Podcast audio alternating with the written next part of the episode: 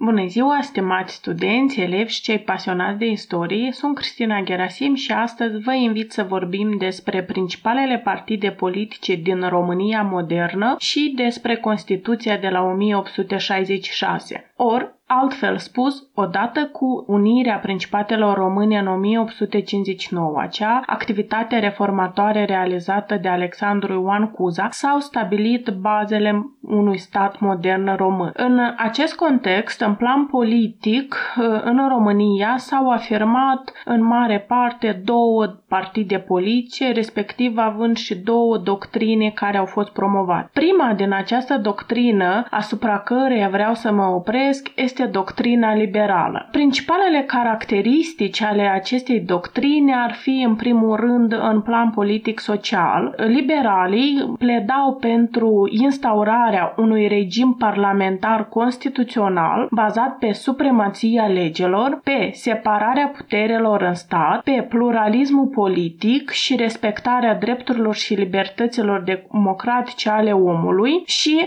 implicit pe o intervenție limitată a statului în viața societății, statul menținându-și rolul de arbitru în societate. La fel, liberalii pledau pentru evoluția pașnică și progresul permanent al societății umane, susținând chiar adoptarea unor reforme radicale pentru a menține echilibru social. Din punct de vedere economic, liberalii pledau pentru libertatea economică care urma să se transpună în viață prin economia de piață, bazată pe încurajarea inițiativii private și libera concurență, precum și respectarea proprietății private. Or, Altfel spus, principiul de bază al doctrinei uh, liberale în domeniul economic era politica prin noi înșine, care prevedea adoptarea unei politici protecționiste prin majorarea tarifelor vamale pentru a împiedica pătrunderea mărfurilor străine în România în scopul încurajării producției agricole și industriale autohtone. În acest sens este și atitudinea liberalelor față de pătrunderea capitalului străin în economia românească pentru dezvoltarea anumitor ramuri industriale. Respectiv, liberalii acceptau cooperarea cu capitalul străin dar acest lucru îl vedeau nu ca o acapărare, dar mai mult ca o colaborare. La fel, liberarii sunt cei care sprijineau meseriașii, comercianții, industriașii autohtoni, susțineau dezvoltarea rețelelor de drumuri și căi ferate, precum și acordau anumite privilegii celor care doreau să deschidă afaceri în domeniul industrial. Ce ține de planul național atunci când vorbim de de doctrina liberală românească, ei militau în primul rând pentru respectarea și consolidarea autonomiei statului și desigur pe liberalii avem atunci când au activat și au optat pentru unirea principatelor, pentru aducerea unui prinț străin pe tronul principatelor române unite, precum și pentru consolidarea statului național român, obținerea independenței, proclamarea regatului și desăvârșirea unității naționale a României în 1900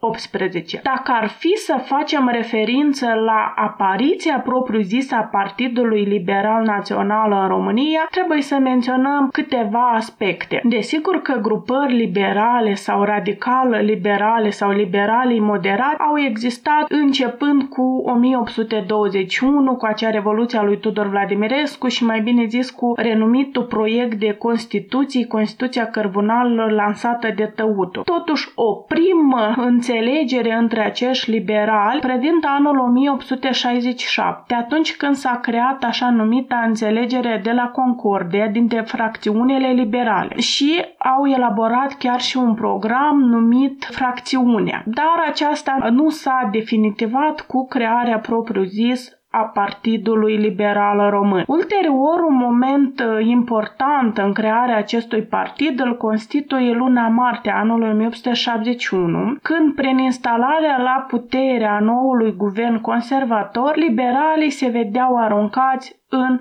opoziției. Conștienți de necesitatea combaterii adversarelor politici, aceste fracțiuni liberale au început din nou a discuta despre o alianță. Ceea ce s-a reușit atunci este stabilirea unei colaborări la nivel de organele de presă, inclusiv la 8 noiembrie 1871 fiind organizat la Iași un congres al presei liberale. Propriu zis, momentul decisiv care a dus la crearea Partidului Liberal Național în România a fost campania pentru alegerile parlamentare din aprilie 1875. Atunci, liberalii, hotărâți să acționeze pe aceeași platformă, adică pe o platformă comună împotriva conservatorilor, au alcătuit un comitet electoral principal care, de fapt, la 24 mai 1875 au declarat crearea acestui partid liberal național, fiind practic primul partid în spațiul românesc care a fost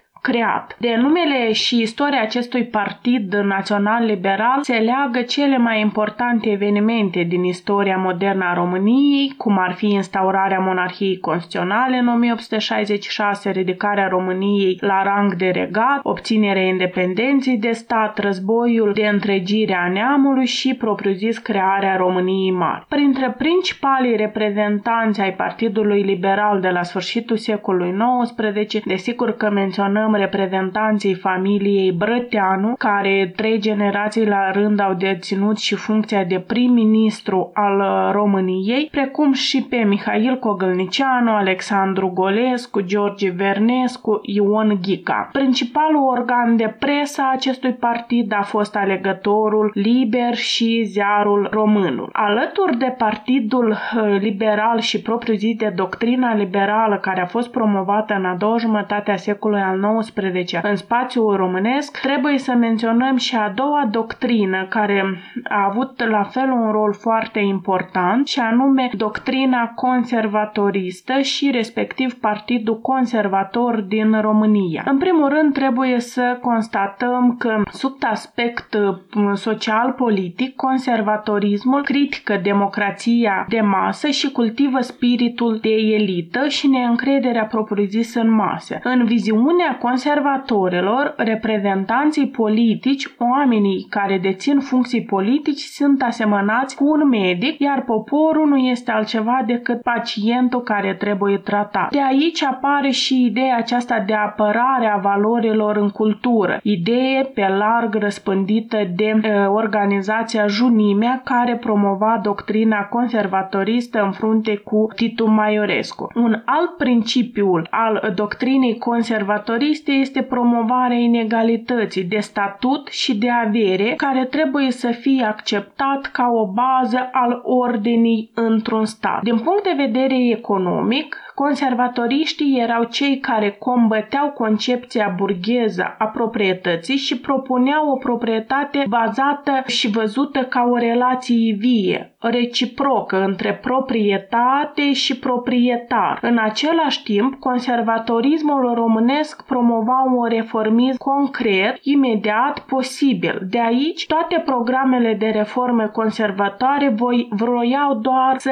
amelioreze situația, nu să o schimbe în totalitate. Totodată, una din tezele specifice doctrinii conservatoare românești este că România era o țară agrară, industria urmând să dețină un loc secundar, iar rolul de valorificare a resurselor și bogățiile subsolului îi trebuia să fie în strânsă legătură cu capitalismul străin. În acest sens, politica promovată de conservatoriști în domeniul economic poartă denumirea de porțele deschise. Dacă ar fi să punctăm principalele etape în apariția și crearea Partidului Conservator în România, trebuie să menționăm că primul guvern cu o orientare conservatoare este cel din 1862, condus de Barbu Catargiu. La fel, un alt punct important reprezintă guvernarea conservatoare din anii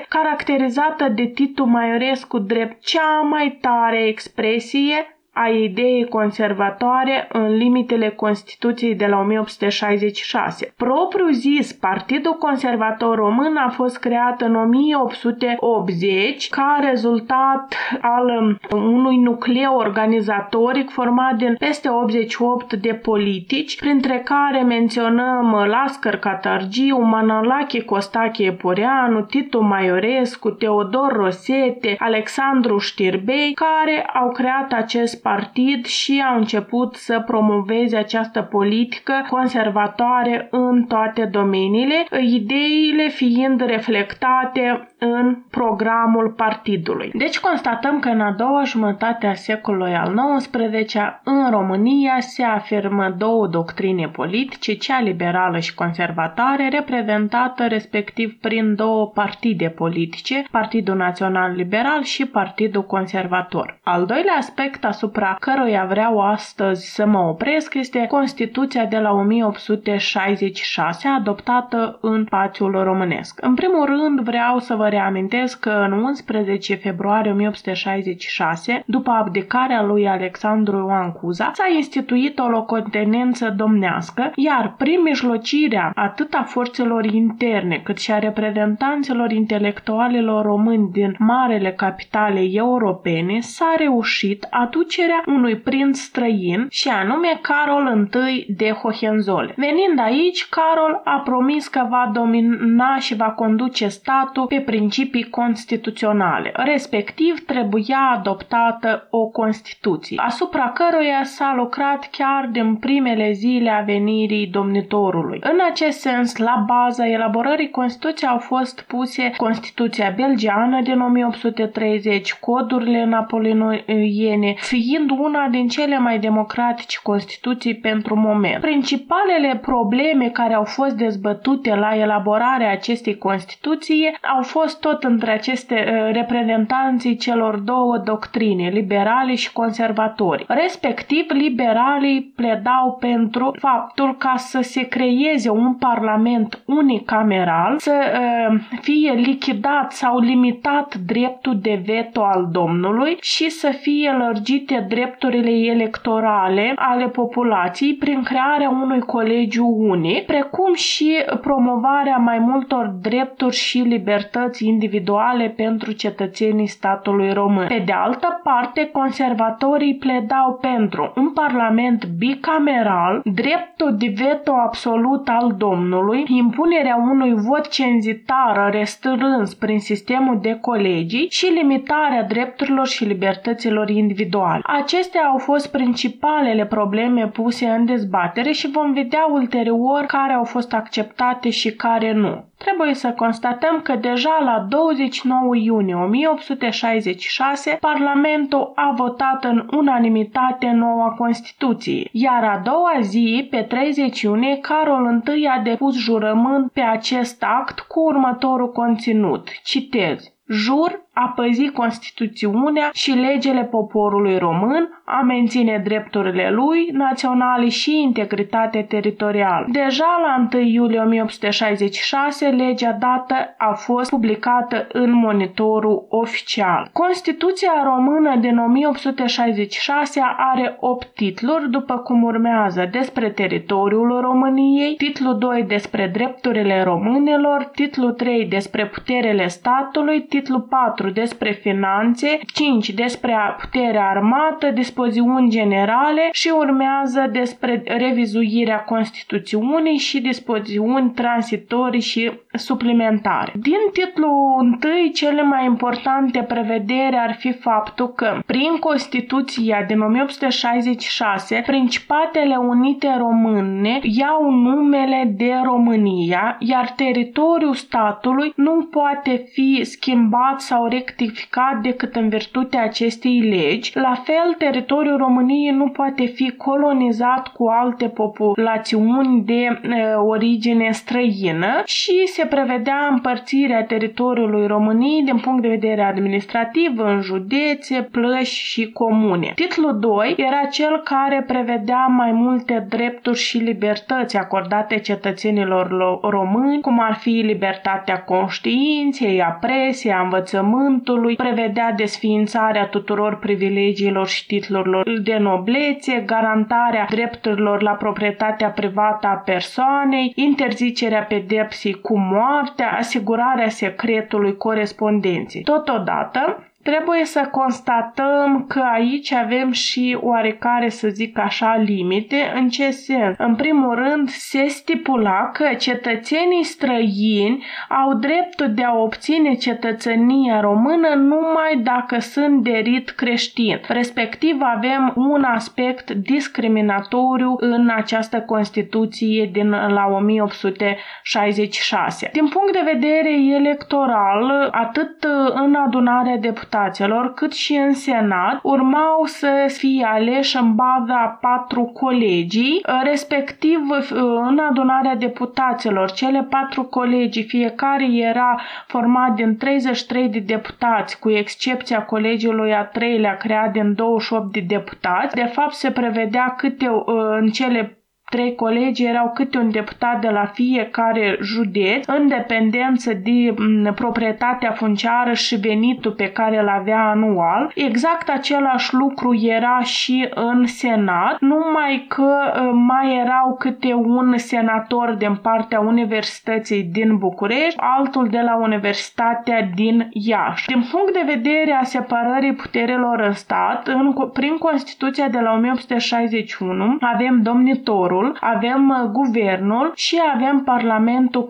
bicameral. Domnitorul era cel care numea Guvernul, convoca, amâna sau dizolva Parlamentul și avea dreptul de veto absolut asupra tuturor legilor. Parlamentul bicameral era format din două camere, Senatul și adunarea deputaților. Ei erau aleși în baza unui vot cenzitar, aveau inițiativă legislativă, adoptă legi pe care le supunea sancțiunii domnitorului și acordau sau retrăgeau încrederea guvernului. La rândul său, guvernul era cel care exercita puterea executivă, prezenta proiecte de lege în fața camerelor, iar pentru a se menține avea nevoie de încrederea Parlamentului exprimată prin vot. Acestea ar fi principalele prevederi ale Constituției. Trebuie să constatăm că Constituția din 1860 1966 a fost supusă unor modificări, în 1879 acel articol 7 discriminatoriu menționat mai sus a fost modificat, excluzându-se faptul că cetățenia română poate fi deținută doar de cei care erau de rit creștin. La fel a fost modificată în anul 1884 aspectul privind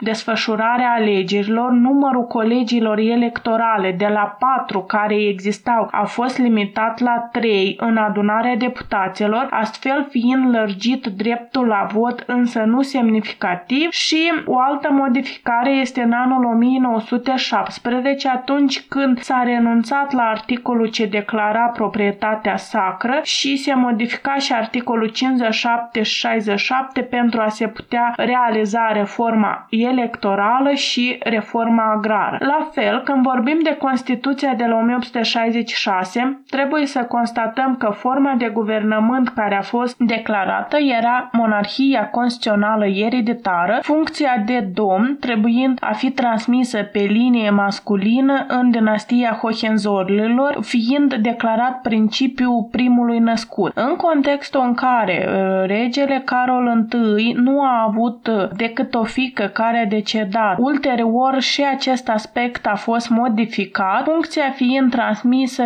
lui lui Ferdinand I, nepotului său. O altă modificare a Constituției a fost în anul 1881, atunci când România a fost transformată în regat, iar funcția de domn a fost înlocuită cu cea de rege. Acestea sunt principalele prevederi ale Constituției și unele modificări care s-au făcut pe parcursul secolului XIX, trebuie să constatăm că Constituția de la 1866 6 reprezintă una din cea mai democratică lege fundamentală din Europa existentă la acea perioadă, care a permis statului român să-și obțină independența, să se declare regat și să devină o putere importantă în Europa centrală și de sud-est. Vă mulțumesc și vă urez succes în studierea istoriei românilor.